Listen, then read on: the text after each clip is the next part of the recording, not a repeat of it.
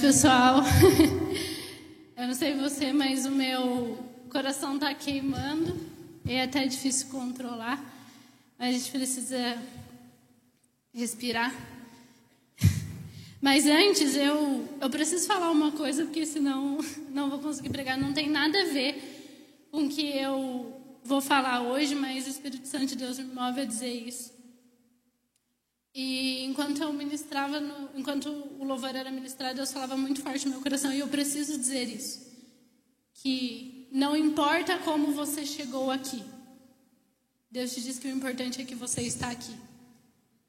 Salmista fala que não há vale tão profundo, não há escuridão tão profunda que a luz de Cristo não possa entrar. E eu ainda te digo mais. Às vezes você fica preocupado mas olha o jeito que eu vim, olha o jeito que eu estou, a minha vida está assim, a minha vida está assado. Mas no reino de Deus as coisas são diferentes. Com Cristo as coisas diferentes. Você não precisa se arrumar para vir. Você vem e você recebe vestes novas. Você vem e Ele muda a sua vida. Amém? Não tem nada a ver com o que eu vou falar hoje. Mas eu precisava dizer isso. Vamos lá. Vou voltar porque eu preciso falar. É, eu prometo que eu vou ser rápida, apesar de eu falar muito, eu vou ser muito rápida. É, vou tentar, pelo menos. É, nós estamos esse mês de janeiro e fevereiro trabalhando com esse livro aqui, o Coisas Maiores. Vamos ver se está funcionando. Estou tremendo, Jesus. Não está funcionando, alguém vai ter que. Aí. Do Steven que a gente já é, acho que o segundo livro que a gente trabalha dele. E, cara, esse livro mudou a minha vida. Qualquer pessoa que para do meu lado, minha mãe, hoje é aniversário do meu pai, eles foram almoçar em casa lá hoje. E assim, ela no quarto o tempo todo, eu falando na cabeça dela, não foi, mãe? Eu abri o livro e falei, peraí, deixa eu só ler esse pedacinho mais para você, esse pedacinho. E, cara, é, é sobre a história de um, de um homem de Deus, Eliseu, Acho que o Gui falou isso na, na primeira ministração, que ele é um profeta injustiçado. Porque, cara, a gente não fala muito sobre ele. E Eliseu fez milagre até após a sua morte. A Bíblia conta que é, um cara estava sendo, é, sendo sepultado. E aí os salteadores estavam vindo, os amigos que estavam sepultando ele assustaram, jogaram na mesma cova de Eliseu e o cara voltou à vida. Então, assim, é, é muito poderoso. Então, se você puder comprar, eu recomendo. Ele tem e-book também para quem gosta. E aí a gente está na última, próximo. É, não está indo mesmo, não. Tá ligado? Foi, não estava ligado. A primeira, o Gui falou sobre queimar arado, sobre a gente deixar de lado aquilo que, que nos impede de viver coisas maiores. A segunda, o Pedro falou sobre cavar poços, sobre você ser persistente, perseverante. A Thaís falou sobre um pouco de óleo que Deus, você não precisa de muito. Deus usa aquilo que você tem, como aquela viúva. E na semana passada o Bruno falou sobre fé desperdiçada. Nenhuma fé ela é desperdiçada. Por mais que a gente ore e as coisas não aconteçam, a nossa fé ela não é desperdiçada. E hoje é, e uma frase que me marcou muito no livro é: Deus é muito maior do que o que temos permitido ser através de nós.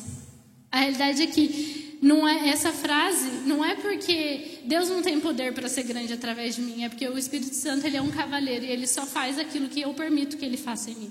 Ele só faz aquilo que você permite que ele faça em você e através de você. E aí, Hoje a gente vai falar sobre o Capitão Belezura. E aí eu não sei se você ficou curioso quando você viu esse título e você se pergunta o que é Capitão Belezura. É, todo mundo aqui já assistiu o filme do Super. Peraí que eu vou falar o nome do herói errado. Vou, vão ficar bravos comigo aqui. Superman, certo? Super-Homem. Acertei, já ia falar o nome do herói errado. E ele é o Clark Kent na vida dele comum, e aí, quando acontece alguma coisa, ele vira o Superman. E se você olha só para o Superman, você fala, cara, ele é o ápice. O cara é forte, o cara é bonito, o cara salva o mundo, você quer mais o quê? Mas se você olhar para o Clark Kent, ele já não é tão, Tá, assim, o que, que eu quero dizer com isso? É que o capitão belezura, às vezes, é aquela pessoa que você olha e você fala, não tem mais nada para melhorar, a vida dela é perfeita, tá tudo certo. E por dentro não é bem assim que, que a coisa funciona. E às vezes nós somos assim. A gente aparenta uma coisa, a gente vive uma coisa que não condiz com aquilo que a gente é. E uma coisa que ele fala muito interessante no, no livro é que nós podemos nos impedir de viver algo maior por ser o capitão Belizura, por achar que está tudo bem. E aí a gente vai falar hoje sobre a história de Namã. Está é, tá lá em 2 Reis 5, o versículo 1 diz assim: E Namã, capitão do exército do rei da Síria, era um grande homem diante do seu senhor e de muito respeito, porque ele, o senhor, dera livramento aos sírios, e era este homem herói valoroso, porém leproso.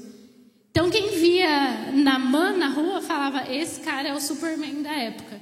Ele salvou a nação, ele liderou o exército, salvou a nação, usou a estratégia certa. Ele é o cara respeitado por todos os reis. Mas quem convivia com ele e ele sabia a realidade de quem ele era. Ele era um leproso. Namã era o melhor dos melhores. E na nossa vida cotidiana, quando você não vive o reino de Deus, que o reino de Deus ele é de ponta cabeça, como a gente já falou aqui, no meio dos melhores não há lugar para falhas. Se você está aí no mercado de trabalho, você precisa ser o melhor sempre. A gente fica com isso na cabeça. Eu preciso ser o melhor, eu preciso sempre ser o melhor, porque senão alguém vai puxar meu tapete ou eu tenho que puxar o tapete de alguém. E Namã, ele era assim. Só que ele era leproso. E a lepra, para quem você, para quem não sabe o que é, hoje ela é conhecida como Hanseníase. Naquela época ela não tinha tratamento. E eu fui pesquisar um pouco sobre a lepra porque eu achei interessante, né?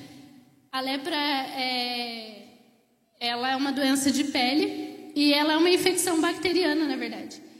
E eu não sei se você sabe, mas ela é uma doença que ela mata. Hoje em dia ela tem tratamento, mas ela mata só que ela mata lentamente. O vírus, da, o vírus ele fica incubado no seu corpo durante três anos. Então, durante três anos, o vírus vai trabalhando, vai trabalhando, vai trabalhando, até ele chegar à sua potência máxima e leva à morte. E a lepra, ela é o orgulho, que é o que a gente vai falar hoje. A lepra das nossas vidas é o, o orgulho. E quando a gente Decide, é, o orgulho é o câncer escondido que corrói o seu interior. E o fato de estar escondido é o que torna tão letal. O salmista fala também, é, Davi, né, fala que sobre o pecado, porque o orgulho ele é um pecado. E ele fala que enquanto ele calou, enquanto ele escondeu o pecado dele, os ossos dele eram deteriorados, eram comidos. E é assim que funciona. E uma coisa muito engraçada sobre o orgulho, todo mundo conhece. Vou fazer uma pergunta. Quem conhece alguém orgulhoso aqui, levanta a mão. Pode levantar, gente. Quem conhece alguém orgulhoso? Agora, quem é orgulhoso, levanta a mão. Ah, teve uns que levantaram, mas teve gente que eu vi que levantou a mão, que conhece, mas não levantou a mão que é orgulhoso. Porque quando a gente fala sobre orgulho, é, é só sobre o outro. O outro é orgulhoso. O outro é eu não sou. O problema é sempre o outro, nunca sou eu. Eu nunca paro para olhar e falar assim: será que eu não sou assim também? Será que a minha atitude com o outro também não está sendo orgulho? E aí, isso dentro de nós, é, ele vai como um câncer e como uma lepra, ele vai nos corroendo. Mas o nosso objetivo com essa série é viver coisas maiores. E agora você pensou, ok, eu já entendi que o orgulho é sobre mim, não é sobre o outro. E aí você fala: Jesus, me ajuda, eu não quero mais ser orgulhoso. O que, que eu faço agora? E aí a gente vai olhar para o texto. Namã, é, só para eu dar uma contextualizada, porque eu não vou ler o texto todo, que ele é, ele é muito comprido. Ele tinha uma serva, que ela era do povo de Israel, ela tinha feito, sido feita escrava, e quando ele tirou a armadura, que ela viu a lepra, ela falou, né? Falou, olha, fala para o meu senhor que lá na minha terra tem um profeta, tem um homem que pode curar a doença dele. Esse homem era Eliseu. E aí o que, que acontece? Namã fala, então vou lá. Ele fala com o rei, pega a carta, leva para o rei de Israel. E aí o rei de Israel já fica com medo, já fala, isso aí é armadilha para eles poderem nos atacar de novo. E aí, o que, que acontece? Eliseu fica sabendo disso. Eliseu fala, não, pode deixar ele vir. E aí, quando ele vai até Eliseu, sabe o que ele ganha? Um vale spa para coisas maiores. O que é esse vale spa? O texto diz assim, ó. Então Eliseu lhe mandou um mensageiro dizendo: Vai e lava-te sete vezes no Jordão, e a tua carne será curada e ficarás purificado. Versículo 11. Porém, Naamã muito se indignou e se foi, dizendo: Eis que eu dizia comigo: certamente ele sairá, por-se-á em pé, invocará o nome do Senhor seu Deus e passará sua mão sobre o lugar e restaurará o leproso. Não, não são porventura Abaná e Farpar rios de Damascus melhores do que todas as águas de Israel? Não me poderia eu lavar neles e ficar purificado? E voltou-se e foi com indignação. O que, que acontece? Namã, esse homem poderoso, foi até Eliseu. A revolta de Namã já começa que Eliseu não se deu nem ao trabalho de sair de dentro da casa dele para receber ele. Geralmente, quando a gente recebe visita, a gente arruma tudo, Lá na empresa, quando a gente tem uma visita importante, é três dias de preparação, tem que encomendar café e limpar a mesa, e lava isso e faz aquilo. E aí, era isso que Namã estava esperando, mas não é isso que acontece. Elias pega, Eliseu pega um servo dele e fala: Ó, vai lá, e manda ele mergulhar sete vezes no Rio Jordão, que vai resolver o, o problema dele. Só que, Vale Spa que ele ganhou era para um dos rios mais sujos da época. Então agora você imagina o cara com. Porque a Bíblia também fala que ele foi de caravana, levou servos e servos. E aí chega lá e ele fala: Não, o negócio é o seguinte: mergulha naquele rio sujo ali, esse é igual esse aqui que tem aqui no meio, vai ali, mergulhinho, sete vezes e vai dar tudo certo. E aí, o que que acontece? Namor fica revoltado, porque ele não quer descer ao Jordão. E às vezes a gente é assim. Por quê? Porque a gente fala, o orgulho faz isso conosco. A gente fala, eu faço qualquer coisa, menos isso. Eu perdoo qualquer coisa, menos isso. Eu ajudo qualquer pessoa, menos aquela. Eu faço qualquer coisa, menos lavar o banheiro, tirar o lixo na igreja. Isso aí não dá para fazer. Eu cedo, eu faço qualquer coisa, menos deixar a pessoa passar na minha frente. E, é, e esses são os rios Jordão, Jordões, Jordão da nossa vida. E sabe o que, que é, é, muito triste?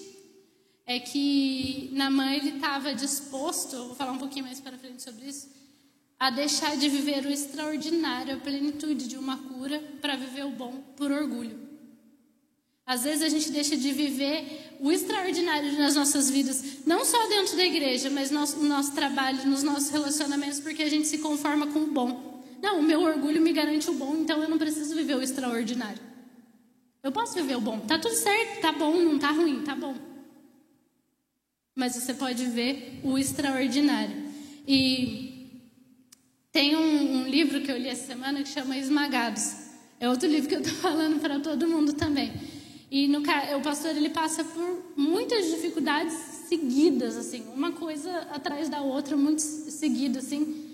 E aí a última coisa que aconteceu foi o filho de 20 anos dele que infartou. Ele estava pregando na África e o filho dele teve um infarto nos Estados Unidos.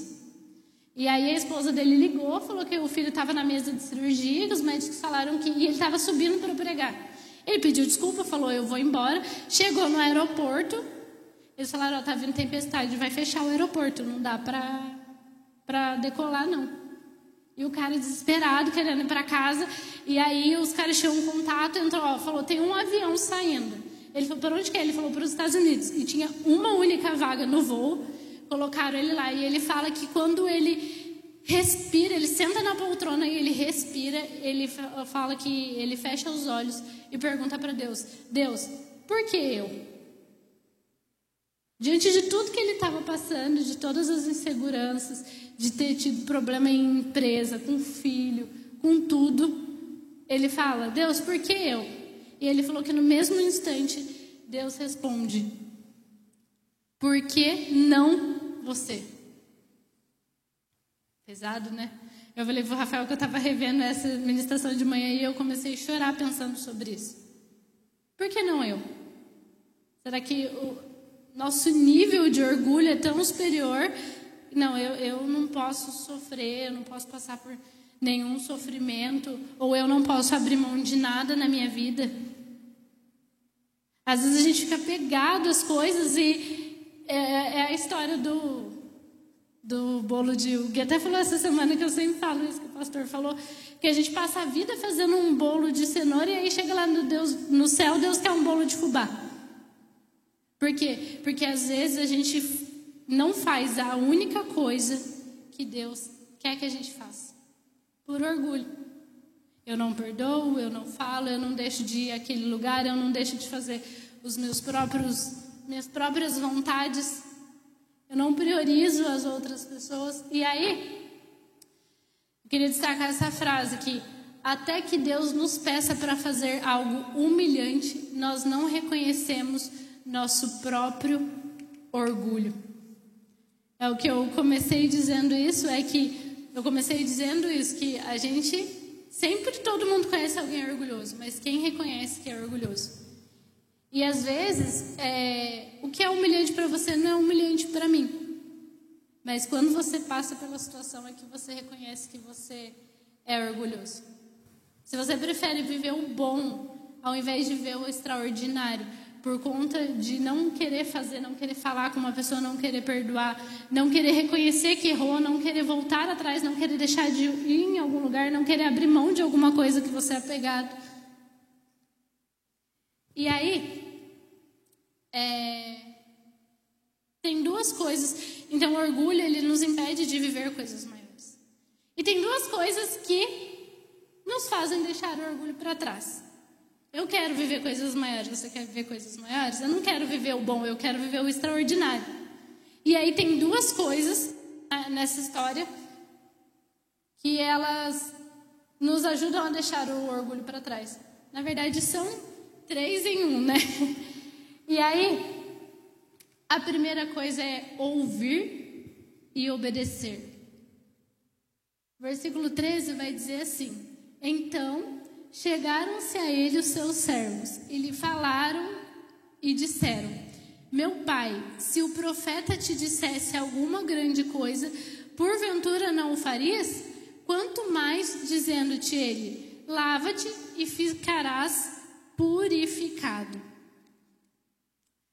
E aí, é o que eu estava falando, na mãe ele ia viver, deixar de ver o bom, deixar de ver o extraordinário para ver o bom por conta de orgulho.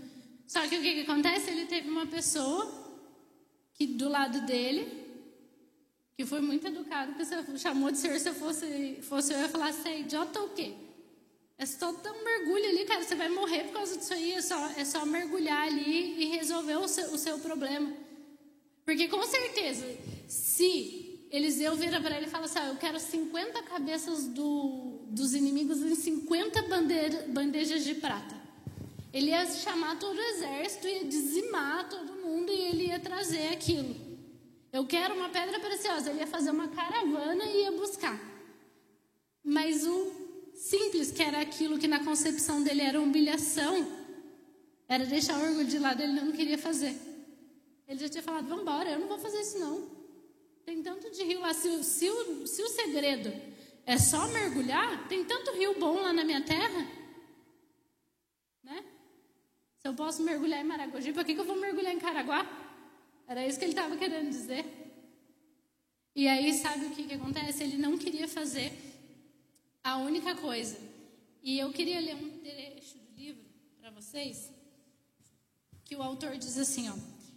Eu sei, já queimamos os nossos arados. Isso é notícia antiga. Estou falando de algo diferente, do afastamento decisivo das nossas vidas antigas. Trata-se do momento em que Deus revela que até mesmo o nosso bom é inútil sem Ele. Momentos e atos que reconhecemos que sem Ele, tudo que nós podemos fazer é nada. E nada disso é para nos envergonhar nem nos humilhar mas era para nos tornar profundamente e desesperadamente dependentes de Deus como nossa única fonte. Era até o nosso. Se eu estava dizendo que você podia viver o bom até agora, eu estou dizendo que o bom que você está vivendo é inútil sem Ele. Sabe por quê? Sem Ele, eu posso me matar de trabalhar que eu não vou chegar em lugar nenhum. Sem Ele, eu posso ver anos num relacionamento brigando que também não vai chegar em lugar nenhum. Sem ele, eu posso estar dentro de casa e não ter um bom relacionamento com os meus pais, por exemplo. Porque o nosso bom sem ele é inútil. Ou seja, o que eu estou te dizendo é agora que o bom não serve de nada. Então, viva o extraordinário. Então, o que, que acontece? Qual é o primeiro passo para a gente deixar de, ouvir, de ser orgulhoso, de viver de forma orgulhosa? Ouça. Ouça quem? Pessoas Ouça, ouça as pessoas que estão do seu lado, porque Deus levanta pessoas para estarem do seu lado. Esse, esse homem foi usado por Deus para salvar a vida de Namã. E às vezes a gente não gosta de escutar. A, e olha, preste atenção no que eu vou falar. A gente tem preferência por escutar quem é de fora do que quem está do nosso lado. Estou mentindo? Quem não sabe, eu sou casada.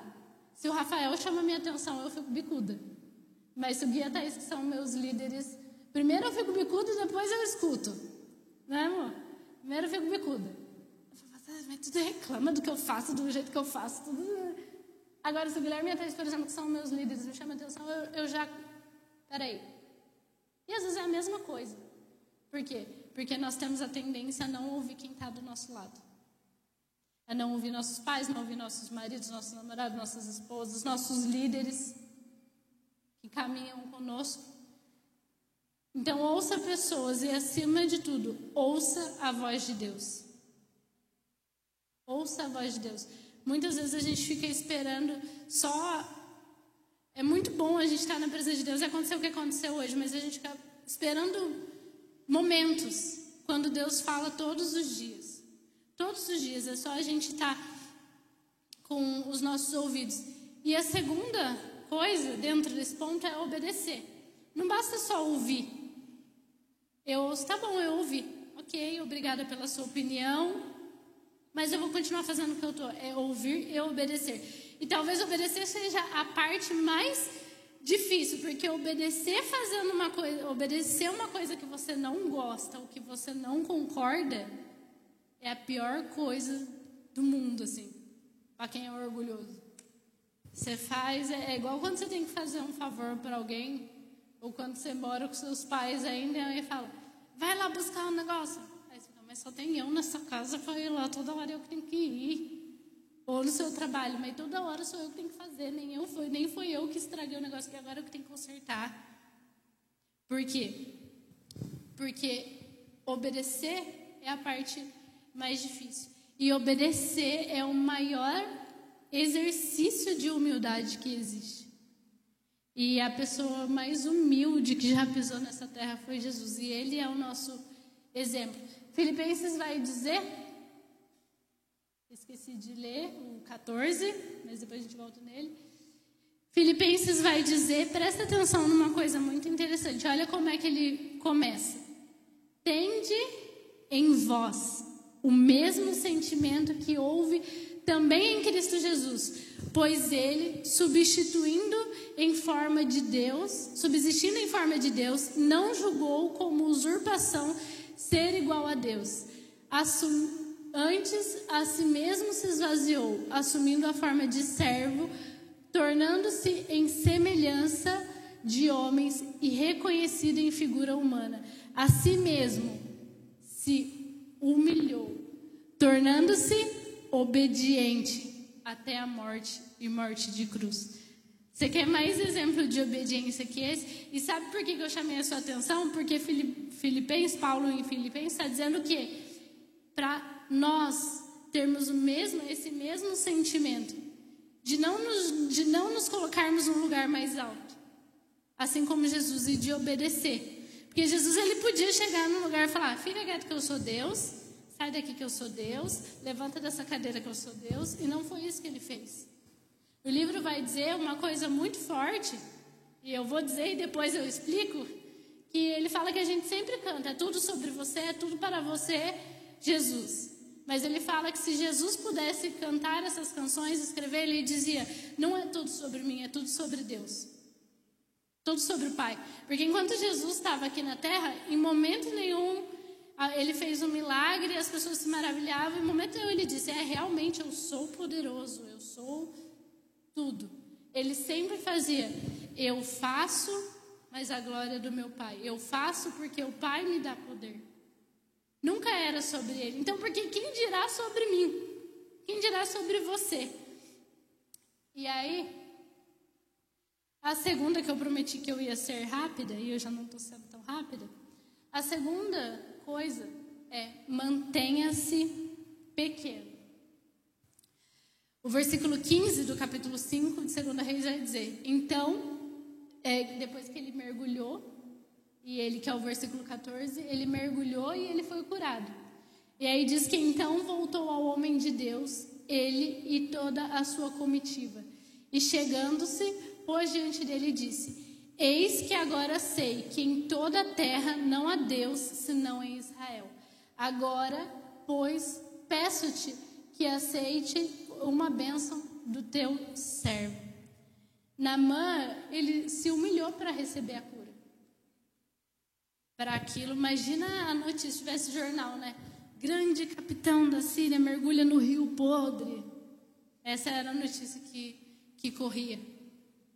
Mas ele, Namã, quando ele ouviu e obedeceu, ele foi curado. E aí ele volta para Eliseu e diz: Olha, realmente a rei Israel. E é muito engraçado porque o original do versículo diz que quando ele levanta do rio, ele não recebe só uma nova pele. Ele, é como se ele tivesse se tornado criança novamente. É como se a vida dele, a partir daquele momento, o bom dele, que era inútil, tivesse virado extraordinário e ele tivesse começado uma nova vida. E quando a gente se humilha, quando a gente faz aquilo, aquela única coisa que Deus está pedindo para a gente fazer e a gente não faz, quando a gente abre mão de estar certo. Quando, quando a gente abre mão daquilo que Deus pede para a gente.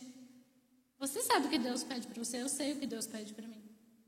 Nós somos seres únicos individuais e cada um tem um, uma questão que precisa deixar de lado o orgulho. E na mãe ele recebeu a cura e reconheceu que ele é, não era nada. Que ele não era nada sem e voltando a falar de Jesus, uma coisa muito interessante, acho que foi o Gui que pregou isso na, na, na série Reino de Ponta Cabeça e também fala nesse livro Esmagado. E eu nunca tinha olhado por essa perspectiva.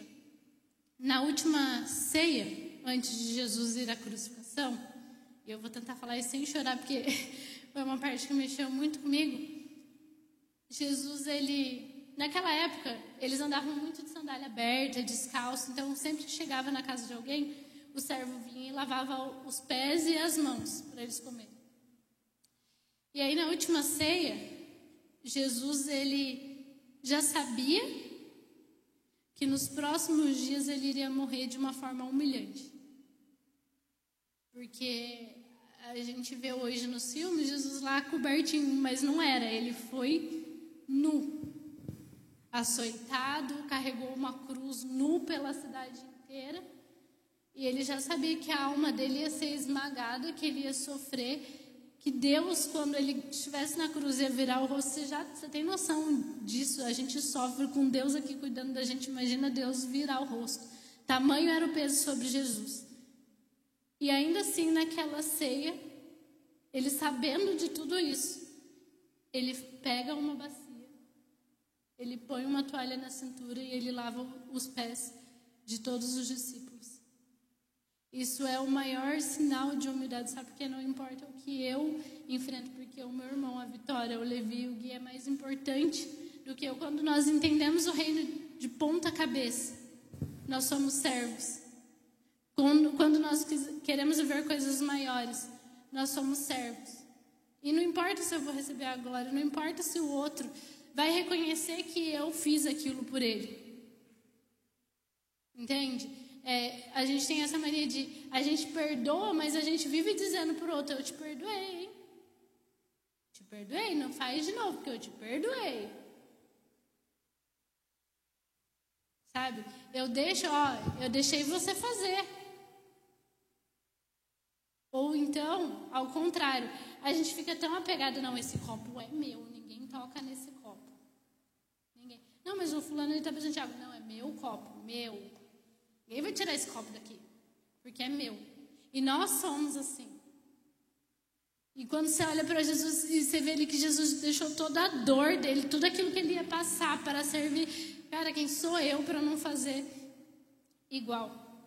E só se mantém pequeno quem tem a identidade segura em Deus. Sabe por que, que Jesus fez isso? Porque ele sabia quem ele era. Então, não, Jesus lavou os pés dos discípulos como os servos faziam, e isso não abalou quem Jesus era, porque a identidade dele era afirmada.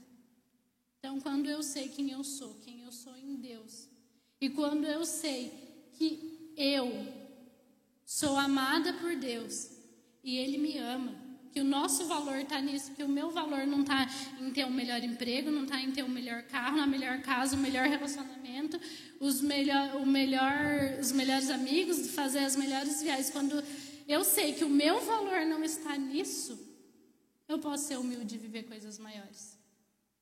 Amém? Então comigo ainda, gente? E para encerrar,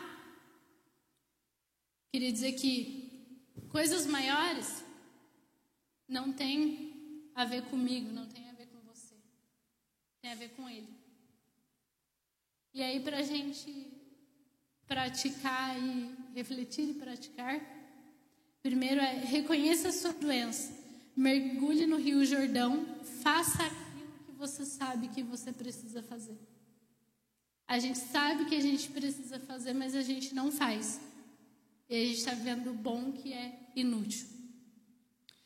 Não se contente com o bom, viva o extraordinário. Cara, nós, somos, nós fomos feitos para viver o extraordinário, não para viver o bom ou o ordinário. Sabe, a Esther falou que, que é, muitas vezes ela se cansa de, de ver as pessoas entrarem. E, e até quando nós vamos viver isso? Até quando a gente vai empurrar situações com a barriga? Até quando a gente vai viver o bom e não se posicionar e não deixar de lado o nosso orgulho, não queimar nossos arados? Não dizer para Deus, Deus, está aqui o pouco que eu tenho. Faz a tua vontade.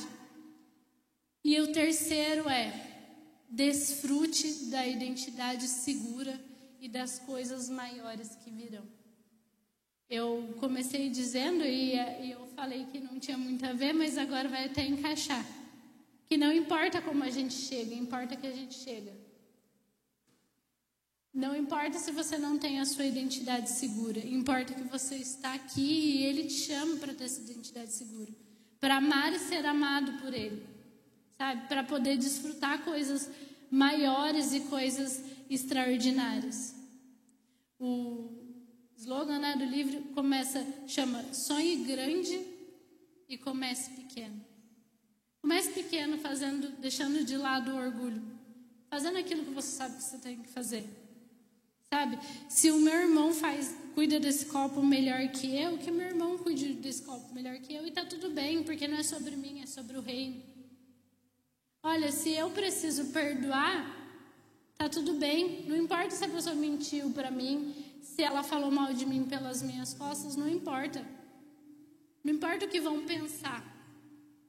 Importa aquilo que eu vou viver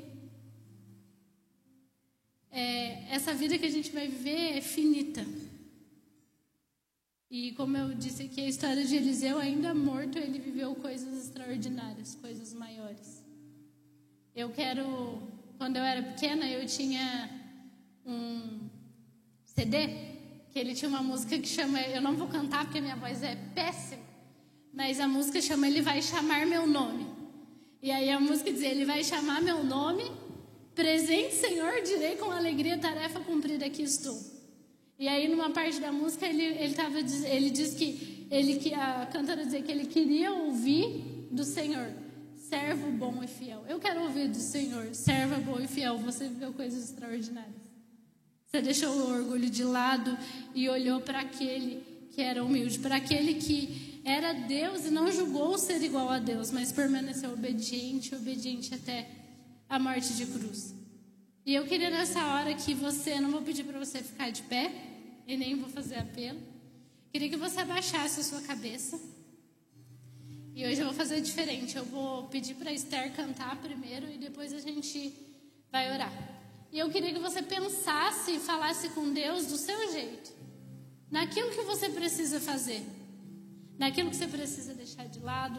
Aquilo que você precisa abrir mão. Eu não sei, você sabe o que é. Então, que você pensasse nisso agora e que você falasse com Deus, falando, meu Deus, esse é o meu Jordão e eu quero mergulhar nele. Eu quero viver o extraordinário. Não quero viver mais como eu estou vivendo. Som, som.